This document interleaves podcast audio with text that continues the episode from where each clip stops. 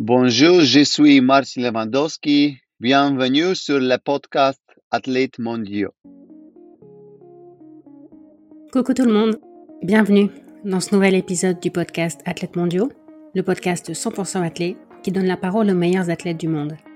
Cette semaine, j'ai le plaisir d'accueillir Martin Lewandowski, multiple médaillé européen et mondial sur 800 puis 1500 mètres. Martin a notamment décroché l'or sur 800 mètres aux Europes de Barcelone en 2010 et le bronze sur 1500 au Mondiaux de Doha en 2019. Il a mis un terme à sa carrière début 2022. Dans cet épisode, Martin nous parle notamment de sa relation avec son frère, qui était son coach, mais aussi de sa relation avec Adam Kshot, de son passage du 800 au 1500 et de sa reconversion. Nous avons enregistré l'épisode fin mai 2023. Vous écoutez actuellement la version doublée en français, mais vous trouverez également l'interview originale en anglais dans le feed du podcast. Avant de lancer l'épisode, je vous rappelle que vous pouvez désormais me proposer des invités via le lien disponible dans les notes. Bonne écoute. T'es prêt? On peut commencer? Je suis né prêt. Ok, t'es né prêt. Super. Bienvenue sur le podcast. Salut, salut. Cześć Marcin, witam cię w moim podcaście. Quelque chose comme ça. C'est parfait, j'ai tout compris. C'est tout ce que je sais dire en polonais. Pour les gens qui parlent pas polonais, ça veut dire bonjour Marcin, bienvenue sur mon podcast. Exactement. Mais comme c'est tout ce que je sais dire en polonais, on va devoir changer de langue. Comment ça va depuis la dernière fois qu'on t'a vu courir sur le circuit? Euh, il y a eu pas mal de changements dans ma vie, mais je suis euh, très heureux en ce moment. Le, Cool. le moment où j'ai mis un terme à ma carrière était pas facile, surtout euh, que c'était pas vraiment ma décision d'arrêter comme ça. Euh, j'ai dû arrêter parce que parce que ma fille avait des problèmes de santé. donc j'avais pas le choix. Ça fait- ça fait déjà plus d'un an maintenant et, et je- uh, Et je compte pas revenir sur ma décision. Je veux dire, je suis très heureux comme homme et comme athlète. C'est une nouvelle vie qui commence pour moi. Je, je m'éclate et, et j'ai hâte de voir ce que l'avenir me réserve. Tu fais quoi de beau maintenant? Euh, je fais plein de trucs, euh, je suis assez occupé. Euh, évidemment, je m'entraîne encore beaucoup. Je cours toujours, bien sûr, je suis encore en super forme. Alors, peut-être pas assez pour faire une autre médaille aux mondiaux, mais, mais je suis encore en super forme. J'aime trop ça, l'athlète, c'est toute ma vie. J'ai, commencé euh, quand j'étais môme jusqu'à, jusqu'à maintenant. Je peux pas arrêter comme ça. Mais, mais je cours surtout pour l'armée maintenant. Ok. Ouais, et, c'est vraiment sympa. Euh, Je continue aussi à être en contact avec les athlètes parce que je travaille pour une agence polonaise de management sportif pour le groupe d'athlètes de Martin Rosengarten. Donc euh, je suis euh, sur le circuit avec, euh, avec euh, les athlètes, je, je voyage tout le temps, je vais dans des super endroits, je vois les athlètes, les, les organisateurs, les autres agents. euh. Donc euh, ça me plaît aussi ça. Et puis, euh, et puis je travaille aussi avec l'équipe marketing d'une euh, grande boîte de sport, Decathlon. Et je représente, euh, la marque, euh, Kipron. Et à côté de ça, je fais des speeches de motivation. Donc, donc vraiment, je fais plein de trucs, mais c'est super. C'est ma nouvelle vie et, et je m'éclate vraiment. Je suis encore dans, voilà, dans cette optique de toujours vouloir euh, m'améliorer et de réaliser mes rêves. Donc, euh, donc je suis très heureux. Decathlon et Kipron, c'est des marques françaises. Exactement, exactement. Donc tu fais des compètes pour l'armée? Oui, oui, oui, exactement. Et, et c'est pour ça que je suis euh, toujours en, en super forme parce que, bah, comme tu le sais, euh, ou peut-être pas d'ailleurs, je sais pas, euh, le niveau en demi-fond est, est vraiment super élevé euh, dans l'armée. Euh, parfois, pour gagner les Jeux mondiaux militaires euh, sur 800, il faut faire euh, une 44 en finale. Waouh. Ouais. Ok. Ta fille, elle va comment maintenant? Elle va mieux? Oui, on a eu de la chance. Elle a complètement récupéré. Elle est en parfaite santé maintenant. Elle court, elle saute, elle a, elle a beaucoup d'énergie. euh, un peu trop parfois. Elle fait des bêtises. mais, mais ça veut dire qu'elle va bien, donc c'est positif. Elle court? Ah, juste pour s'amuser, bien sûr. Elle n'a que 7 ans. euh, je pousse pas mes filles euh, à aller s'entraîner, à courir. Euh, si elles veulent faire de la guitare, qu'elles fassent de la guitare. c'est très bien. Je, je leur mets absolument pas la pression pour qu'elles fassent de l'athlète. Mais qui sait? On verra, l'avenir nous le dira. Mais, mais oui, pour le moment, ma fille court aussi. Elle représente son école et, Et récemment, mes deux filles ont gagné une compétition euh, régionale et, et ça les qualifie pour une compétition euh, plus nationale, quelque chose comme ça. C'est super, bien sûr. Et, et quand je les regarde, quand je les vois courir, euh, je me vois dans leur façon de courir, dans leur gestion tactique de la course. Je suis toujours très, euh, comment dire, euh, je, je cherche le mot, je, je, pleure pas, mais je suis euh, ému. Ouais, ouais, c'est ça, ému. C'est toujours des super moments. Et, et, maintenant, je peux enfin passer beaucoup de temps à la maison avec mes enfants et, et je comprends enfin ce que c'est d'être tout le temps avec les enfants. Tes filles, elles comprennent que tu étais athlète professionnel, que tu as gagné des médailles, tout ça, ou pour elles, tu es juste leur papa? Non, non, ça leur est complètement égal tout ça. Euh, bien sûr, elles savent que, que j'ai gagné beaucoup de médailles aux championnats d'Europe ou, du monde, mais, mais ça leur est égal. Pour elles, je serai toujours euh, papa et, et ça change rien pour elles que je sois champion du monde ou centième mondial, euh, elles-mêmes, elles-mêmes dans tous les cas. Et tu courais déjà vite à leur âge T'as commencé à quel âge l'athlète, toi? Euh, non, pas vraiment. Quand j'avais leur âge, je faisais un peu de tout, euh, comme elles font euh, maintenant d'ailleurs. Elles représentent leur école en basket, en athlé, dans d'autres trucs aussi. je faisais pareil à leur âge et, et honnêtement, je pense que je pense que c'est la meilleure chose à faire à leur âge. Elles font tout ce qu'elles veulent et il sera toujours temps pour elles de, de faire un choix le moment venu.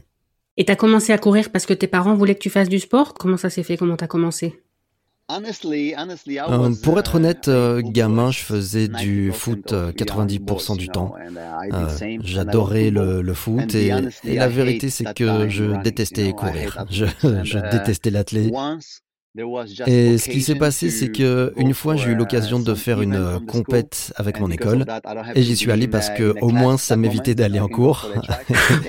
non, mais c'est non, mais c'est la vérité. Je suis honnête avec toi. Donc, donc oui, je suis allé à cette petite compétition. Et je ne sais pas comment j'ai fait. Uh, euh, je me souviens que, que je portais une tenue trop grande qui venait de mon frère. Les pointes étaient trop grandes pour moi, le, t-shirt aussi, euh, un peu tout. Je voulais avoir le look de l'athlète professionnel, que j'étais pas, bien sûr. Uh, en tout cas, je ne sais pas comment j'ai fait, mais j'ai gagné la course uh, et j'ai battu le record de ma région. C'était euh, le deuxième meilleur temps de Pologne à l'époque. Et hum, le lendemain, j'ai arrêté le foot et j'ai commencé à courir et à aimer courir. Euh, j'ai commencé à, aimer courir à ce moment-là, donc, euh, donc on peut dire que, que tout a commencé avec cette petite victoire. Donc tu avais senti que tu avais du potentiel et t'en voulais plus Ouais, Et c'est surtout que j'aurais tout fait pour pas aller en cours. C'est pour ça que je faisais de l'athlé. non, je rigole bien sûr, mais, mais c'était vraiment cette victoire qui m'avait donné envie. C'était une petite victoire, mais quand même, c'était euh, l'une des meilleures perfs euh, dans mon pays à l'époque, donc euh, je me suis dit pourquoi pas? T'avais quel âge? C'était quand j'avais 14 ans. Ok. Ok. T'as fait du cross aussi? Oui, souvent. J'ai euh, aussi commencé par le cross. Euh, mon coach, mon frère, euh, c'était mon frère qui me coachait. pour lui, le cross, c'était vraiment le meilleur des entraînements. Donc, j'en ai fait beaucoup. je me souviens d'ailleurs qu'en 2006, j'avais 18 ans, je pense. je m'étais promis, en fait, j'avais l'occasion d'aller à à Fukuoka, au Japon. Et moi, je voulais vraiment aller au Japon. Et donc, euh, j'ai décidé de faire la distance supérieure au championnat de Pologne. Euh, parce qu'il n'y avait que le vainqueur du cross long qui, euh, qui allait aller au mondiaux de, de cross à, à Fukuoka. Donc c'est pour ça que j'avais changé de distance et au final j'ai gagné et, et, je suis, je suis allé au Japon. Donc c'était un rêve qui devenait réalité pour moi. Tu as dû beaucoup voyager avec l'athlète ah, oui, mais tu sais comment c'est la vie sur le circuit. Euh, oui, euh, on voyage partout dans le monde, mais, mais au final, euh, on voit quoi?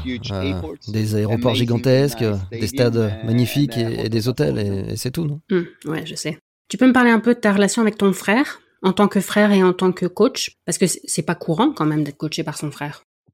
Bien sûr, on avait une relation uh, compliquée parce que parce qu'il a que 6 ans de plus que moi et, et tu sais, pour moi, uh, c'est essentiel de respecter son coach, toujours. Si on veut réussir dans le sport, c'est indispensable de respecter son coach, de, de l'écouter, de se donner à 100%, uh, euh, mais aussi de, de faire 100% confiance à son coach. Mais moi, mon coach était mon frère, donc euh, s'il y avait quelque chose qui me plaisait pas, par exemple une séance que je voulais pas faire, ou si je voulais aller faire la fête, et mon frère, mon frère, pas mon coach, me disait Hé hey Martine, tu dois rester à l'hôtel parce que tu as une séance difficile demain. Donc c'était pas facile. Euh, dans ces moments-là, j'avais envie de lui dire ce que je pensais et de m'énerver, mais. Mais, mais je pouvais pas, parce que c'était aussi mon coach et je devais le respecter.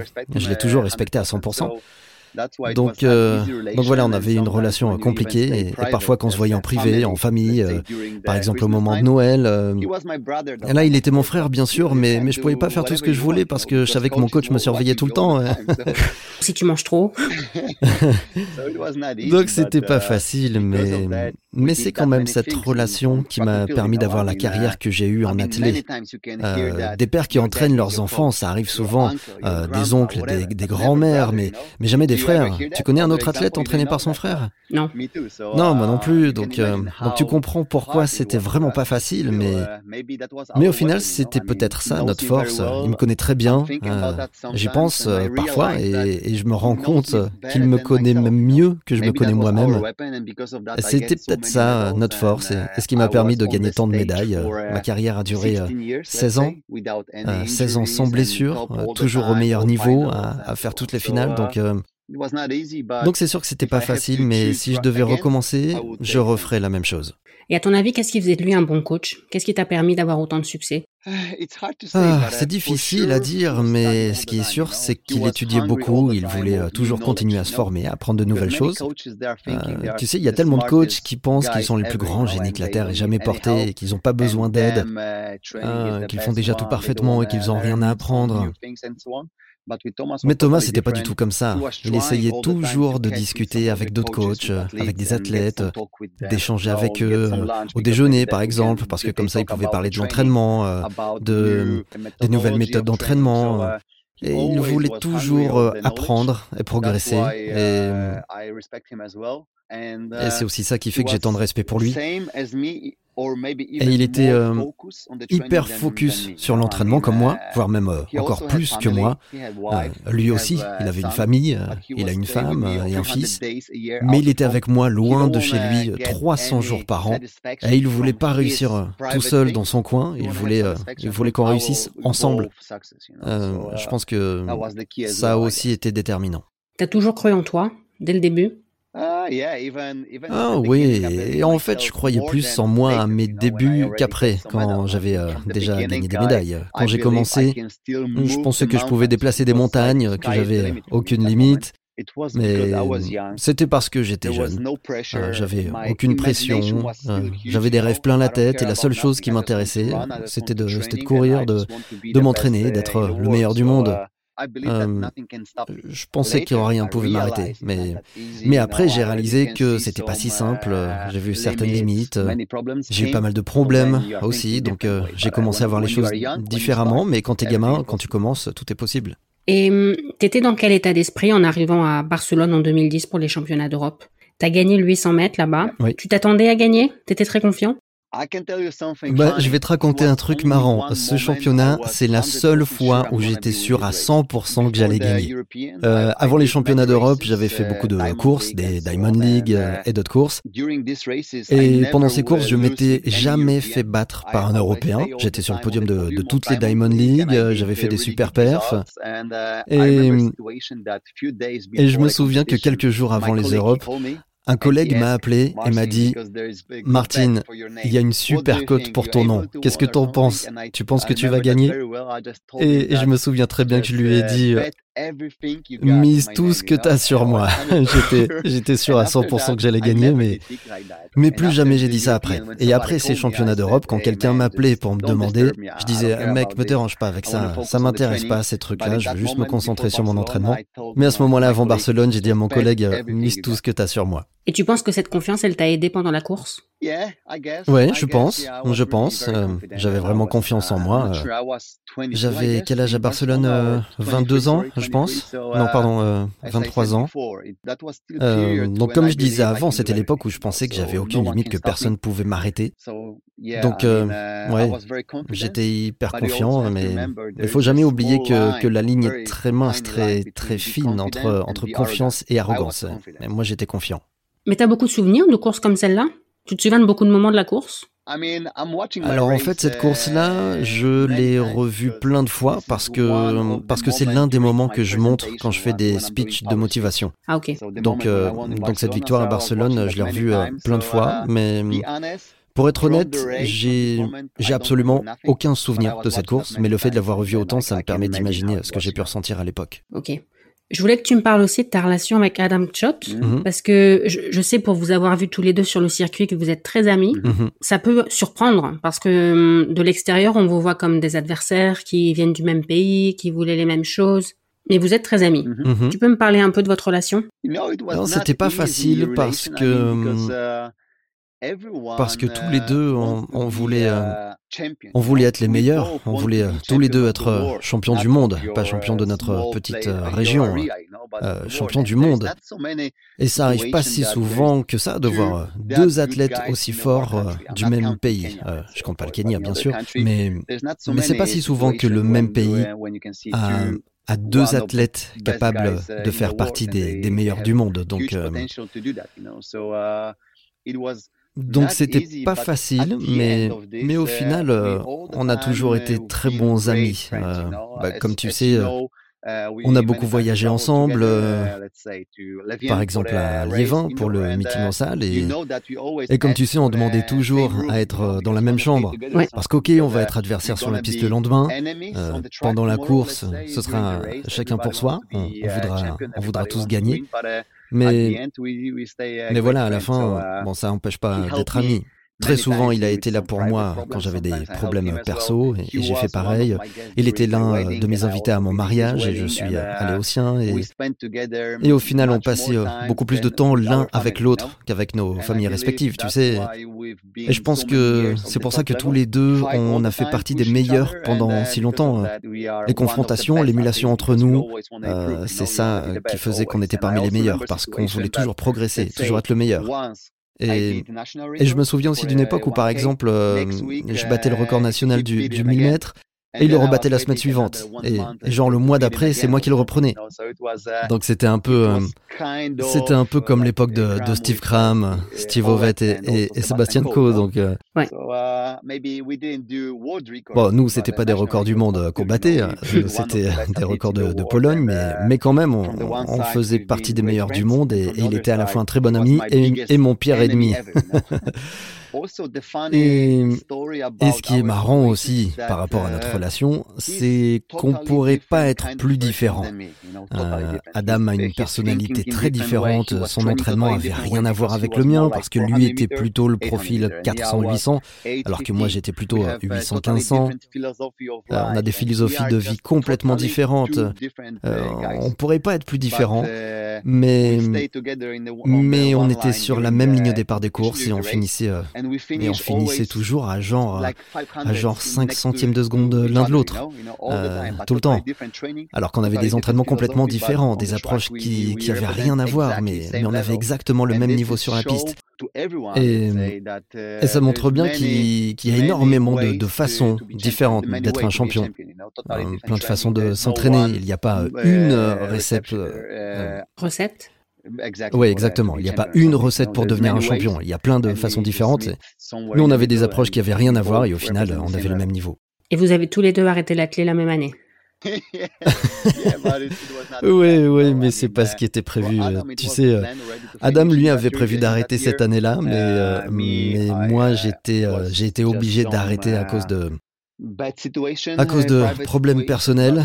Donc, donc oui, on a, on a arrêté la même année, mais j'avais commencé euh, deux ans avant lui. J'ai deux ans de plus que lui. Est-ce que tu peux peut-être nous parler de trucs que tu aurais appris d'autres athlètes sur le circuit? Lui ou d'autres?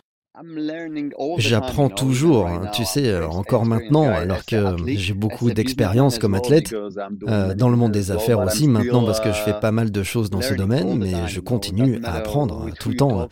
Peu importe à qui tu parles, tu peux toujours apprendre des trucs, prendre des conseils. Donc, euh, donc c'est difficile de donner un nom en particulier, mais ce qui est sûr, c'est que c'est que mon passé d'athlète fait que j'ai une façon de travailler différente des autres. Euh, nous, les athlètes, on est beaucoup plus réactif, on a un comportement totalement différent. Si tu veux être un champion, tu n'as pas le droit à l'erreur. Tu dois faire attention aux moindres détails. Et, j'ai toujours cette approche maintenant que j'ai arrêté d'atteler dans ma vie ou, quand je fais des affaires. et c'est pour ça que je fais ce speech de motivation parce que je veux montrer comment devenir un champion et, et pas seulement dans le sport, parce que parce qu'au final, il faut toujours procéder de la même façon pour réussir, que ce soit dans les affaires, dans la vie ou, dans le sport. Donc c'est pour ça que je fais euh, ce speech pour expliquer ce qui nous distingue des personnes normales, entre guillemets. Mais tu penses que tu as appris beaucoup grâce au sport ou que dès le départ, tu n'étais pas comme tout le monde et que c'est ça qui t'a aidé? À devenir un champion ah, Je pense que c'est tout ce que j'ai appris grâce à l'athlète. Ok. Euh, il faut faire tellement de sacrifices pour devenir un champion. Et, et on sait le faire aussi en dehors de l'athlète. Un athlète euh, sait se donner les moyens d'atteindre ses objectifs. Ok. Et tous ces sacrifices, ils valent la peine? Complètement, à 100%.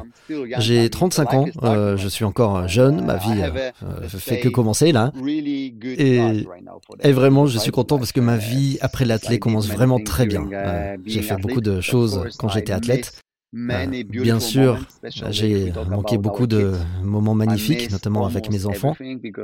J'ai quasiment tout manqué en fait parce que, comme je le disais avant, je passais environ 300 jours de l'année loin de chez moi. Euh, j'ai fait ça pendant 17 ans, donc j'ai manqué beaucoup de moments magnifiques, mais on vient d'avoir euh, un bébé il a, il a 7 mois maintenant et, et, je peux enfin rester à la maison avec lui. Je, je peux le voir grandir, vivre tous ces moments magnifiques. Après, on ne peut pas remonter le temps. Euh, voilà, ces moments magnifiques euh, dont je parle, ils sont passés, bien sûr, mais, mais beaucoup de gens rêvent de la vie que j'ai maintenant, tu sais. Euh, je ne sais pas quelle vie j'aurais pu, j'aurais pu avoir si j'avais fait d'autres choix, mais, mais je pense pas à ça. Je suis un homme heureux, j'ai une carrière formidable en athlète et, et maintenant je me fixe d'autres objectifs. J'ai d'autres rêves à réaliser dans ma vie, dans, dans les affaires. Je suis heureux. Mm. En tout cas, quand je t'ai invité pour participer au podcast, euh, tu m'as dit que tu étais très heureux dans ta nouvelle vie. Et c'est vrai que parfois, certains athlètes vivent l'arrêt de l'athlète un peu comme une petite mort. Ouais, Mais toi, je vois que tu le vis très bien. Ça me fait plaisir. Si tu veux mon uh, avis, euh,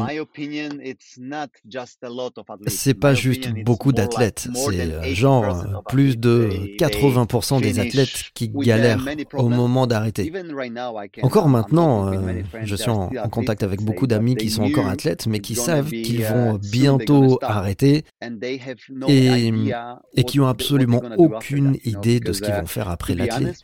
la vérité, c'est qu'on a vraiment la belle vie quand on est athlète. Euh. Alors bien sûr, ça demande de faire beaucoup de sacrifices, mais, mais on peut vraiment pas se plaindre. Euh. Imagine par exemple, je suis chez moi, euh, je me repose dans ma chambre et je reçois un mail. C'est un billet d'avion pour New York, gratuit.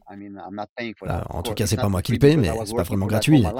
Euh, j'ai bossé dur toute ma vie pour le mériter. En tout cas, quelqu'un a acheté le billet pour moi. Euh, je vais à New York, je loge dans un super hôtel près de Central Park, euh, je participe à une course, je gagne de l'argent dans cette course et puis je rentre chez moi.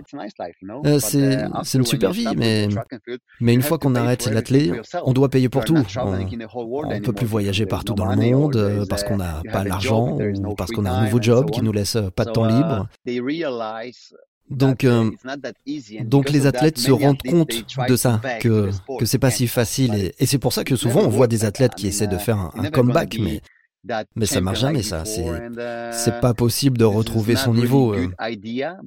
C'est pas c'est pas une bonne idée, mais mais malheureusement il y a beaucoup d'athlètes qui font ça parce que parce qu'ils ont pas de projet.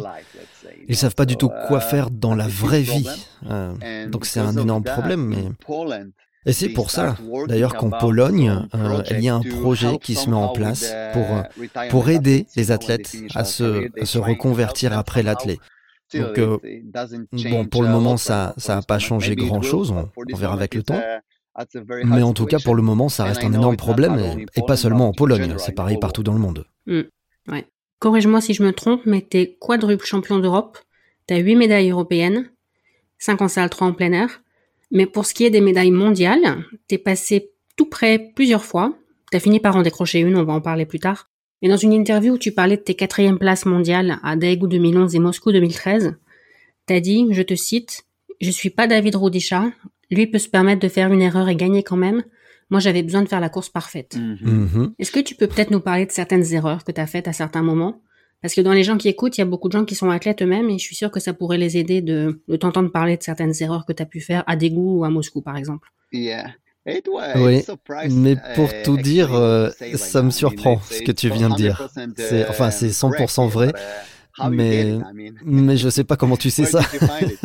ah, j'ai lu ça sur Internet. Je pense que c'était dans une interview pour euh, la Fédé européenne. Ah, ok, En tout cas, c'était en anglais parce que je parle pas polonais. Ok, mais c'est complètement ça. Et c'est exactement ce que j'ai dit. Les deux fois, j'ai fait des énormes erreurs en finale. Et j'ai pas fait quatrième que là. Euh, j'ai aussi fait quatrième à, à Göteborg, aux Europes, en salle. Euh, j'ai fait quatrième au, au Mondiaux Junior à Pékin. Euh, Rudisha était aussi là ce jour-là. C'est lui qui a gagné d'ailleurs. Euh, j'ai été quatrième tellement de fois dans ma vie. Et c'est pour ça que ça faisait si mal. Peut-être pas au début, mais après, quand je faisais, euh, quand je faisais quatrième, et encore quatrième, et encore quatrième. Ça faisait tellement mal. Et, et oui, je me souviens parfaitement des erreurs que j'ai faites. À Daegu, en 2011, euh, j'étais champion d'Europe. J'avais gagné à Barcelone. J'avais aussi gagné la médaille d'argent euh, aux Europes en salle de Paris en 2011. Et quand je suis arrivé en Corée, j'avais l'une des meilleures perfs mondiales de l'année. J'étais vraiment en super forme. Euh, je me souviens qu'après 350 mètres de course, euh, j'ai vu un espace. Euh, J'étais enfermé dans le peloton, mais, mais je me souviens qu'Aboubacar Kaki euh, m'a laissé un espace à la corde. Euh, il courait, lui, il était, il courait au milieu du couloir, donc donc donc quand j'ai vu l'espace, je me suis dit que c'était le bon moment pour moi d'attaquer et j'ai essayé de le doubler par l'intérieur et, et quand il s'en est rendu compte, il s'est mis devant moi d'un seul coup et il m'a poussé. Il n'avait pas de, de mauvaises intentions, c'est le genre de truc qui arrive dans une course. Et, et, tu verras si tu cherches la vidéo de la course sur internet, j'ai dû, j'ai dû faire deux ou trois appuis sur l'herbe euh, quand il m'a poussé. Et, et après ça, je pouvais, uh, après ça, je pouvais pas revenir sur la piste. Euh, j'ai été, euh, j'ai été obligé d'attendre que tout le peloton soit passé. Et quand je suis revenu sur la piste, j'étais en dernière position et, on était à 400 mètres de l'arrivée. À ce niveau-là, ça pardonne pas une, erreur pareille. Maintenant, si on parle de Moscou, euh, j'ai beaucoup mieux couru là-bas, j'avais beaucoup plus d'expérience. Et puis, je voyais partout des signes qui me disaient que j'allais l'avoir, la médaille, que ça allait être mon jour. On était en 2013, euh, le 13 août, et je suis né le 13 juin. Et j'ai toujours dit que, que pour moi, le chiffre 13 portait bonheur. Et, et ce jour-là, il n'y avait que des 13. Je, je, croyais en moi, je savais que j'étais en super forme et, et je voyais tous ces signes qui me disaient que ça allait être mon jour. Mais j'ai fait une erreur euh, un peu similaire, même encore pire qu'à Daegu. Euh, j'ai été bloqué deux fois dans la course.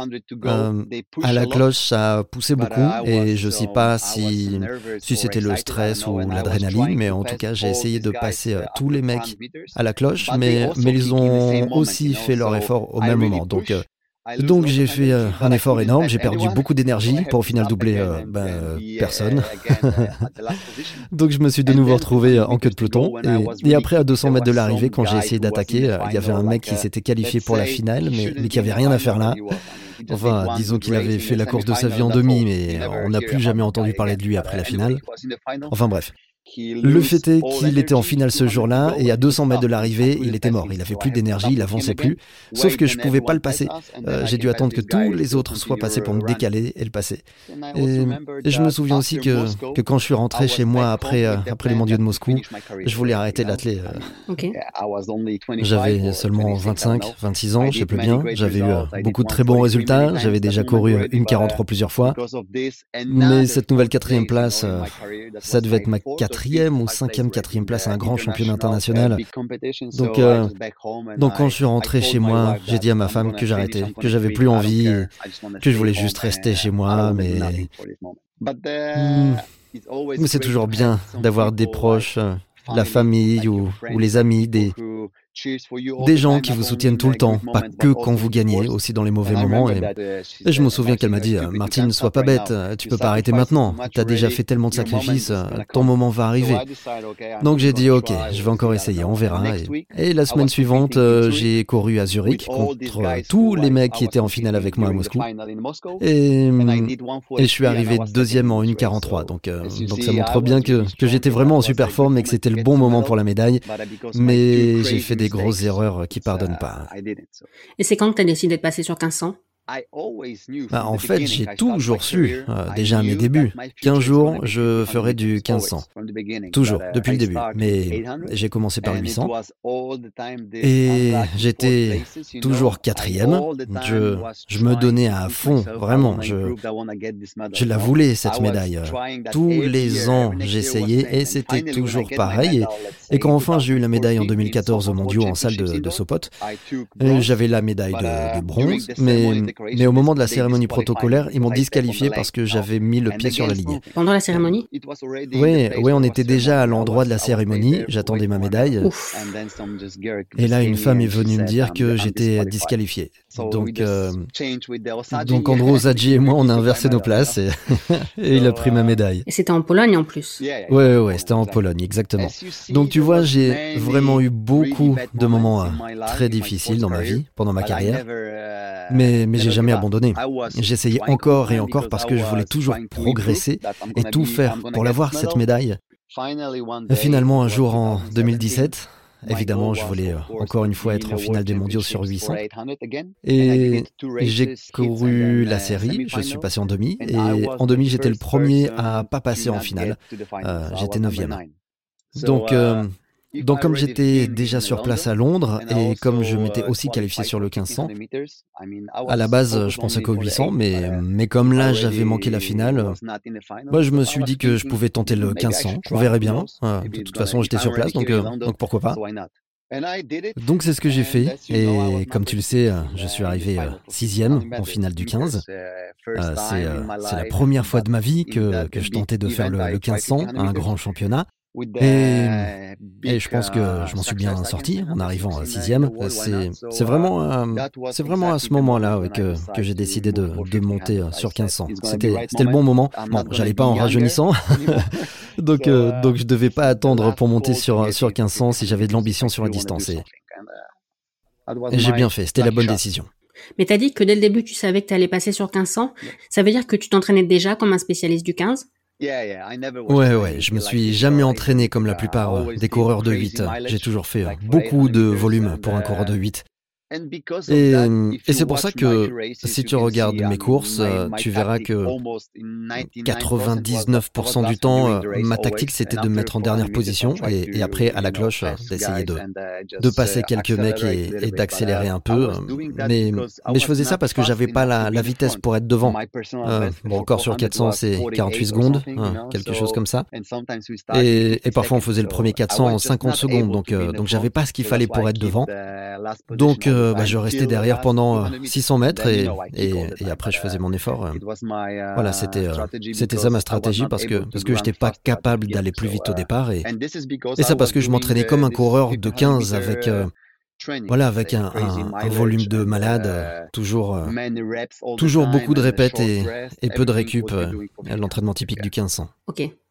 Et tu dirais qu'il y a une des distances qui est plus difficile que l'autre entre le 800 et le 1500 tu sais, tu peux demander à qui tu veux, tout le monde va te dire que c'est sa distance la plus difficile. Les coureurs de 4 te diront que c'est le 4, les coureurs de 8 que c'est le 8, mais, mais moi je suis l'un des rares à avoir fait euh, à la fois du 8 et du 15 au plus haut niveau. Euh, j'étais l'un des meilleurs sur 800 et aussi après sur 1500 et et je peux te dire, euh, et je peux te dire sans aucune hésitation que le 1500 mètres est beaucoup plus difficile que le 800 mètres. On pourrait presque dire que c'est parce que c'est le double de distance, et puis c'est pas toujours le cas quand on passe à la distance supérieure, mais quand tu passes du 800 au 1500, tu dois quasiment tout doubler à l'entraînement. Euh, faire plus de répètes euh, et la récup euh, est beaucoup plus courte, faut faire deux fois plus de volume, tout deux fois plus, donc c'est super dur et, et vraiment je peux l'affirmer sans l'ombre d'un doute parce que j'ai fait les deux distances et je les connais bien toutes les deux et je sais ce que les deux exigent à l'entraînement. Comment tu travaillais ton finish? C'était quelque chose d'assez naturel pour toi? Hmm, hmm, je dirais pas naturel parce que j'étais pas rapide comme mec, j'étais pas Speedy uh, Gonzalez, mais, mais c'était la philosophie de mon coach. Euh, l'entraînement commence pas quand on met les pointes. Le vrai entraînement commence après, disons, 8 répètes, et quand il faut encore faire les deux dernières. C'est là que l'entraînement commence vraiment, quand tu es déjà super fatigué. Et puis, il faut pratiquer le finish à l'entraînement, pas seulement en compète. Euh, moi, je faisais toujours mes dernières répètes beaucoup plus vite que les précédentes. Donc, euh, donc c'est l'une des façons de travailler ça. Mais tu sais, pour, euh, pour être honnête, quand on regarde bien toutes mes courses, on voit que j'accélérais pas vraiment. C'est l'impression que ça donne, mais en fait, euh, je maintenais toujours la même vitesse. C'est juste que, que tous ces mecs qui faisaient leur premier 400 en disons 50 secondes, ils faisaient le deuxième en 55, alors que moi je faisais le premier en 53 et le deuxième en 52. Donc euh, donc c'est quasiment toujours la même vitesse. Donc, euh, donc l'impression visuelle est trompeuse. On a l'impression que j'accélère quand je les double, mais en fait, je garde la même vitesse. Oui, mais alors que les autres ralentissaient. Oui. Alors, tu as enfin décroché la médaille mondiale en extérieur que tu voulais en 2019 à Doha. À ton avis, qu'est-ce qui a fait la différence ce jour-là? Hmm, en fait, ma première médaille mondiale, je l'avais eue l'année précédente, mais, mais c'était en salle, donc euh, donc c'est très différent. À Doha, euh, c'était la première fois de ma vie que j'avais l'impression d'être euh, un, d'être un robot, d'être une machine. Euh, c'était la première fois de ma vie que je me sentais comme ça. Et, c'est aussi parce que ça faisait quelques années que je travaillais avec un psy, Darek Novicki, et j'étais comme un ordinateur, comme, comme une machine. C'était euh, comme s'il avait installé un programme dans ma tête. Mais uh, évidemment, il, n'avait rien mis dans ma tête. C'est juste que, que, je croyais en moi. J'ai travaillé avec lui pendant, pendant de nombreuses années. On a, on a vraiment bien bossé ensemble. Je me connaissais très bien. Je, je savais que c'était le moment parfait pour moi. Euh, j'avais l'âge parfait, 32 euh, ans, je pense. Et un mois avant Doha, euh, j'avais fait un super chrono en battant le record de, Pologne en, en 3.31. Il y a euh, aussi le, le fait que, que j'ai toujours su et j'ai toujours dit que j'étais un mec de championnat. Je, l'ai toujours été. Euh, j'étais peut-être pas le, le, meilleur en, en Diamond League, par exemple, mais, mais j'étais sans aucun doute l'un des meilleurs en championnat. Parce qu'il y a plusieurs tours? Oui, oui, parce qu'il y a plusieurs tours euh, qu'il faut, qu'il faut uh, gérer intelligemment. Et, et je m'entraînais pour ça. Je me suis, je me suis jamais entraîné pour être bon sur une seule course. Euh, il y a beaucoup de gens qui font ça. Ils savent pas vraiment quand ils vont être en forme. Ils, sont toujours à fond à l'entraînement et, et ils espèrent qu'un jour ça passera en compète. Mais, uh, mais moi, je m'entraînais pour les championnats, pour être capable d'enchaîner les, d'enchaîner les tours. Voilà, ça c'est ça, c'est la première raison. Et la deuxième, c'est que j'avais toujours mon pic de forme au bon moment. Euh, j'ai aussi fait des super courses en Diamond League, mais, mais c'était jamais ça mon objectif. Euh, c'était juste une étape intermédiaire avant d'aller chercher une médaille mondiale. Voilà, j'arrivais euh, toujours 100% prêt au, au championnat. Et, et, je peux vraiment remercier mon, mon coach pour ça, parce que c'est lui qui faisait en sorte que je sois en forme quand il fallait. À ton avis, qu'est-ce qui différencie un très très bon coureur et l'un des tout meilleurs du monde? C'est une différence physique, c'est une question de talent ou c'est plutôt une question de mental? Qu'est-ce qui fait la différence? À mon avis, le premier facteur de réussite, c'est euh, le travail. Il faut s'entraîner hyper, hyper, hyper dur. Je dis toujours que, euh, je pense que tu connais l'expression, les, les Kenyans ils disent train hard, win easy. On, s'entraîne dur, on gagne facilement. Les, les Européens disent train smart, not hard. On, on s'entraîne pas dur mais intelligemment. Et Lewandowski dit train smart and hard. J'allie les deux. Voilà, je m'entraîne à la fois dur et intelligemment. Et c'est ça qui marche le mieux à mon avis. Après, peut-être qu'à mes débuts, quand j'ai gagné ma première course à 14 ans, quand j'ai battu le, record régional, c'était peut-être parce que j'étais doué, bien sûr, mais, mais quelques années plus tard, quand tu vises la médaille mondiale ou olympique, il y a, là, il y a que le travail et les sacrifices qui marchent. Il faut, il faut travailler dur. Il n'y a pas de secret. Est-ce que tu peux nous parler aussi de, ce que tu faisais en prépa mentale, nous donner des exemples? Bah, c'est marrant parce que je ne sais pas si c'était euh, partout en Europe ou, dans le monde ou, juste en Pologne, mais, mais à un moment, il y avait une pub en, en Pologne euh, qu'on voyait à la télé euh, un peu de partout, qui répétait euh, t'es le meilleur, t'es un champion, euh, voilà des trucs comme ça. Et, ça me faisait toujours marrer parce que c'est pas du tout ça la vraie prépa mentale. l'un des trucs, l'un des trucs moi qui m'ont le, le plus aidé et qu'on faisait beaucoup, c'était d'apprendre comment récupérer. mon préparateur mental m'a appris comment me reposer, récupérer, comment Comment voir les choses de façon positive Je vais donner un exemple. Je me souviens un jour, je suis allé voir mon prépa mental et je lui ai dit Hey Darek, je pense qu'il y a un truc qui cloche chez moi parce que quand il arrive des trucs aux autres mecs, quand, quand ils ont des, problèmes, euh, ça m'empêche pas de dormir, ça m'est euh, ça m'est un peu égal. Et il m'a dit, euh, Martin, qu'est-ce que ça t'apporterait de t'inquiéter pour eux? Et, et c'est vrai, ça m'apporterait rien parce que je peux rien faire pour les aider de toute façon. Je dois, je dois me concentrer sur mon entraînement, sur mes problèmes à moi, sur euh, comment je peux être, euh, comment je peux être heureux, comment garder le sourire. Ça m'aidera beaucoup plus que penser à tous les problèmes du monde. Donc, donc voilà, donc j'ai commencé à me concentrer sur moi-même. Bien sûr, il y a aussi les gens importants autour de moi, ma famille, mes enfants, mes amis, etc. Mais, mais de façon générale, je me concentrais sur moi. Donc il m'a aidé pour ça. Et, et, l'autre truc, c'est la récup. Et puis, euh, et puis il y a aussi la, visualisation. C'était aussi hyper important pour moi. Euh, par exemple, avant d'aller à Tokyo ou à Doha, par exemple, euh, je cherchais sur Internet des, photos du stade. J'essayais de, de regarder le, le, le, plus de vidéos possible pour, pour me familiariser avec, avec le stade. Parce que quand tu arrives dans un endroit que tu connais pas, euh, ton corps et ta tête ont, ont peur parce que c'est l'inconnu. Tu, tu te demandes euh, comment aller à, tel ou tel endroit, à la piste d'échauffement par exemple, ou au stade. Mais, mais grâce à, aux vidéos, moi je savais où tout se trouvait et ça m'évitait de gaspiller mon énergie et de, et de stresser parce que je savais pas où aller ou, quoi faire ou, ou d'être ou d'être déstabilisé parce que je m'attendais pas à ce que la piste soit bleue et pas rouge. Bon, ça peut paraître bête, euh, ça peut sembler des détails, mais, mais comme je disais, si on veut une médaille mondiale, euh, on n'a pas le droit à l'erreur. Euh, David Rudisha, lui, il peut peut-être se permettre de faire des erreurs, mais, mais moi, à mon niveau, tout doit être parfait, à 100%. Et, et en parlant du fait d'avoir déjà vu un stade ou pas, ça me rappelle aussi les mondiaux de Doha en 2019, quand, quand j'ai été médaillé. Cette fois-là, c'était un peu un coup de poker parce que je suis arrivé à Doha que la veille de ma première course. Okay. Alors, c'est pas un problème d'arriver la veille pour une, pour une compète à, à Oslo, par exemple, quand c'est le même climat, le même, fuseau horaire, etc. Mais, mais à Doha, il y avait un décalage horaire, euh, bon, pas, énorme, mais, quand même. Et, et, il y avait surtout la météo, euh, l'humidité, tout ça. Donc, euh, tout le monde arrivait une semaine avant pour euh, s'habituer au, climat, à la météo, euh, au soleil, à la température, mais, mais moi, et, encore une fois, c'était un peu du poker, je voulais pas être là longtemps avant parce qu'avec mon coach, on savait que c'était pas en une semaine qu'on allait s'acclimater.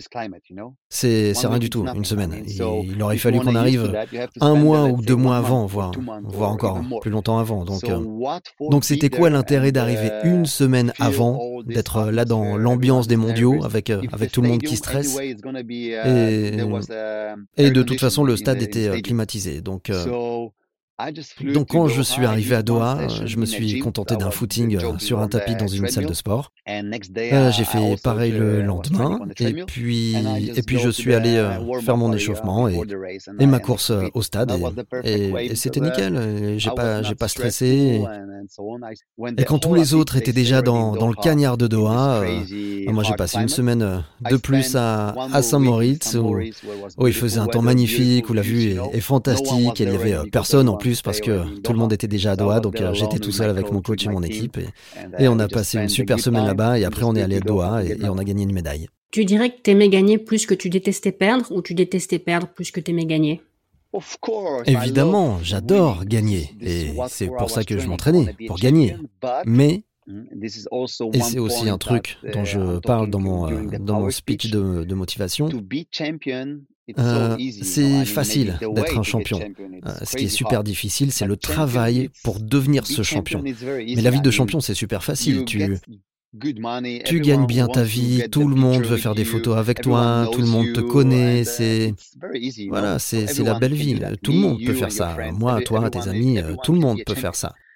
Mais, mais ce qui est beaucoup plus difficile et pas à la portée de tout le monde, euh, c'est de se relever après un échec. On en voit plein, des athlètes qui décident, euh, qui décident d'arrêter parce qu'ils n'ont pas l'énergie de se relever une fois de plus et d'essayer encore et encore, mais, mais, la vie de, mais la vie de champion, c'est très facile.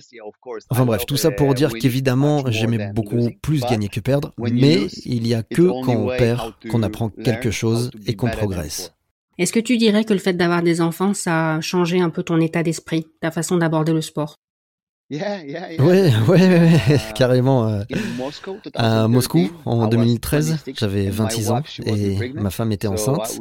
On, attendait notre, notre fille aînée. Euh, elle est née un mois après les mondiaux de Moscou.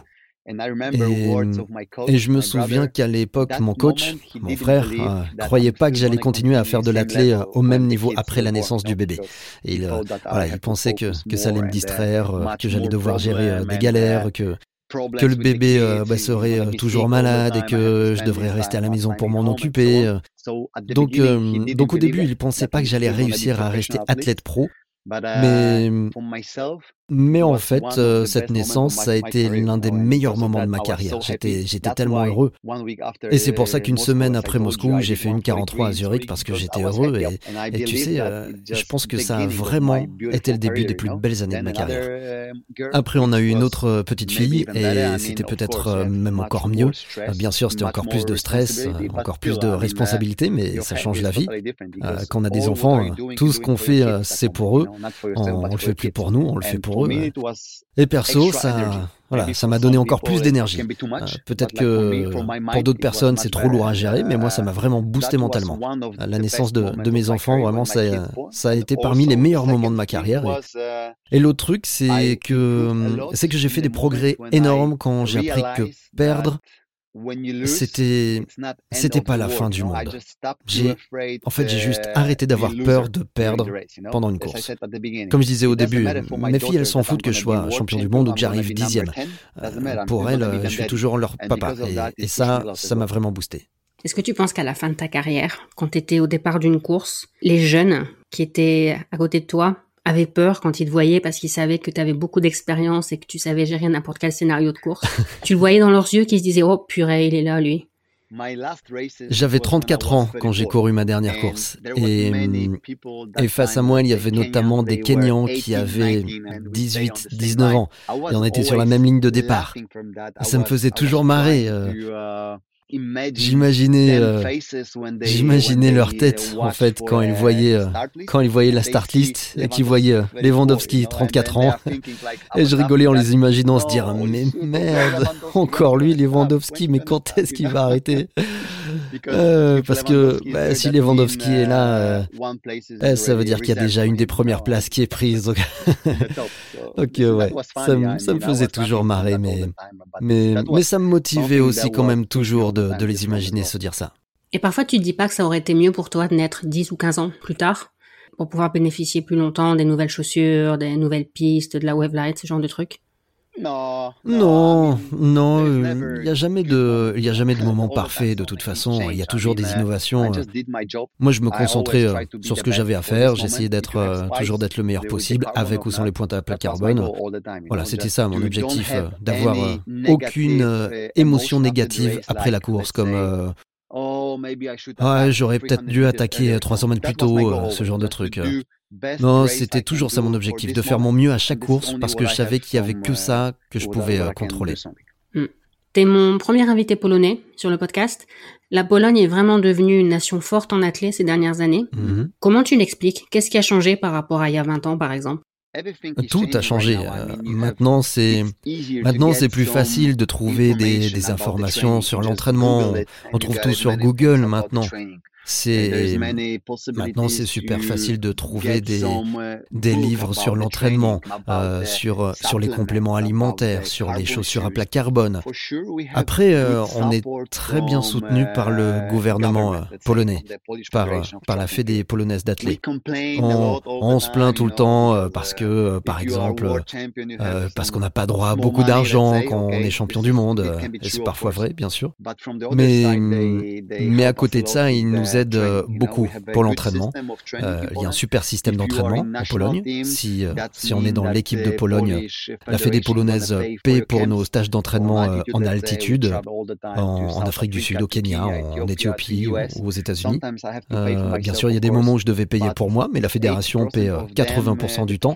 Et et, uh, c'est super important parce que, parce que si on ne fait pas partie des meilleurs, on n'a pas encore de, de sponsors. Donc, euh, donc comment tu peux voyager euh, partout dans le monde 300 jours par an pour des stages d'entraînement en altitude quand il faut payer pour les billets euh, d'avion, pour, pour l'hôtel, pour le coach, pour le physio Il a fait des paix pour tout ça. Donc c'est peut-être ça la raison. Je sais pas trop. Ok. Tu peux me parler de ton livre? Il est dispo seulement en polonais ou il va être dispo en anglais aussi euh, c'est seulement dispo en polonais, malheureusement, et il y a déjà pas mal de gens qui m'ont demandé une version en anglais. C'est sûr que ça serait cool, ça serait énorme, mais en même temps, ça n'a jamais été mon, mon objectif. Euh, c'est sûr que ça serait cool que tu puisses euh, le lire en anglais, mais, mais quand j'ai écrit le livre, je, je me disais que si ça donnait envie, ne serait-ce qu'à une ou deux personnes, de commencer à s'entraîner, ce serait déjà une énorme réussite. Euh, c'était ça mon objectif, pas, pas de me faire de l'argent, ça m'est égal combien j'en vends. Et puis, bon, il y a uh, quasiment 40 millions d'habitants en Pologne, donc ça devrait suffire pour réussir à motiver quelqu'un et me dire que, et me dire que j'ai réussi. Et dans ton livre, tu parles de ta carrière? C'est un livre un peu différent, c'est pas une autobiographie classique. Et, et l'autre truc, c'est que c'est mon livre. Euh, ce que je veux dire, c'est qu'il y a, il y a plein d'erreurs, de, de, fautes de grammaire, tout ça, parce que c'est mon livre. Euh, quelqu'un m'a aidé euh, pour l'écrire, bien sûr. Mais, mais c'est mon style, ma façon de parler, et les gens qui lisent ont l'impression que je suis en train de leur parler. Euh, alors c'est pas du, c'est pas du polonais parfait, mais mais voilà, mais c'est comme ça que je parle tous les jours, avec, euh, avec des erreurs. Mais c'est ce qui donne l'impression aux gens qu'ils sont en train de parler avec euh, Martin Lewandowski. Donc euh, c'est le premier truc qui est différent dans ce livre et le deuxième c'est que c'est pas une autobiographie classique où je raconte ma vie où je parle d'entraînement. Euh, je parle euh, plutôt de de mon expérience dans l'athlète, de, de ce que j'ai appris, de, de ce qui m'a plu ou, ou m'a pas plu. Il m'est arrivé plein de trucs dont personne n'est au courant, même toi par exemple des trucs à l'entraînement ou ou quand je suis allé à Moscou, ce qui m'est arrivé un truc de dingue là-bas que très peu de gens savent. Et, voilà, tout ça, tout ça, c'est dans le livre maintenant. Donc, si je comprends pas le polonais, j'ai aucun moyen de savoir ce qui s'est passé à Moscou? Je sais, et c'est dommage, c'est très dommage. On verra, peut-être qu'un jour il y aura une version en anglais, mais, mais j'ai pas le temps de m'en occuper maintenant, mais peut-être un jour, on verra. Tu veux que les gens gardent quel souvenir de ta carrière et de toi? Tu sais, mon frère, il disait toujours que, que son but, c'était pas de faire de moi l'un des euh, meilleurs athlètes du monde, mais c'était de faire de moi un mec bien. Et, et c'est ce que uh, j'essaie de faire. J'essaie, euh, j'essaie d'être quelqu'un de bien. Euh, ça me fait super plaisir de savoir que les gens m'apprécient, mais ma mission c'est pas non plus de convaincre les gens de m'aimer. J'essaie juste d'être quelqu'un de bien. Euh, j'aide les gens, euh, j'aide aussi souvent des œuvres uh, caritatives. chaque année, je donne même mon salaire d'un mois à, à des gens qui en ont besoin. Euh, je donne, euh, je donne un mois de salaire. C'est beaucoup. Mais, mais c'est toujours magnifique de pouvoir aider quelqu'un uh, d'une façon ou d'une autre. J'essaie d'être quelqu'un de bien.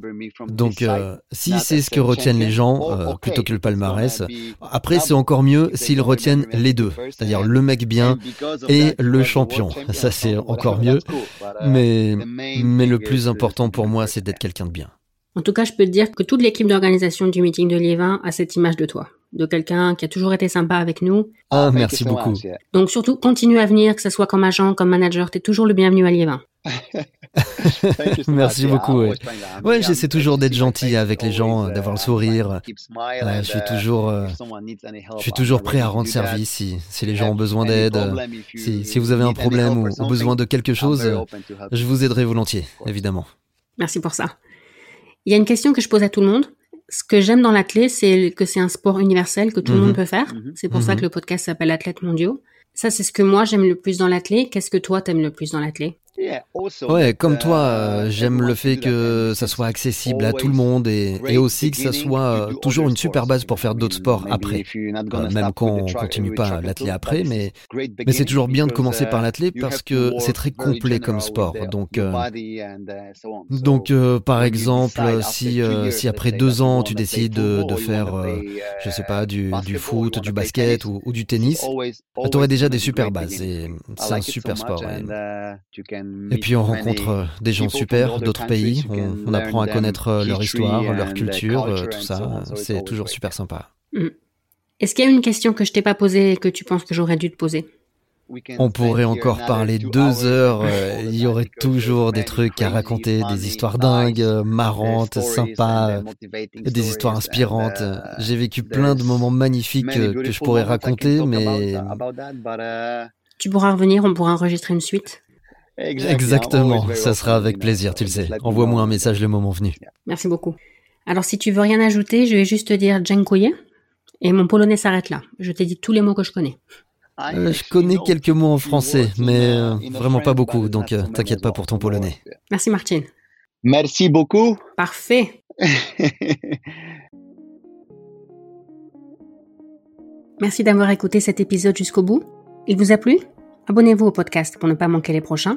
Laissez 5 étoiles et un commentaire sur Spotify et Apple Podcast et envoyez vos épisodes préférés à vos amis passionnés d'athlètes. Si vous souhaitez soutenir le podcast pour que je puisse traduire davantage d'épisodes, vous pouvez aussi faire une petite contribution via le lien Tipeee disponible dans les notes. Merci et à la semaine prochaine.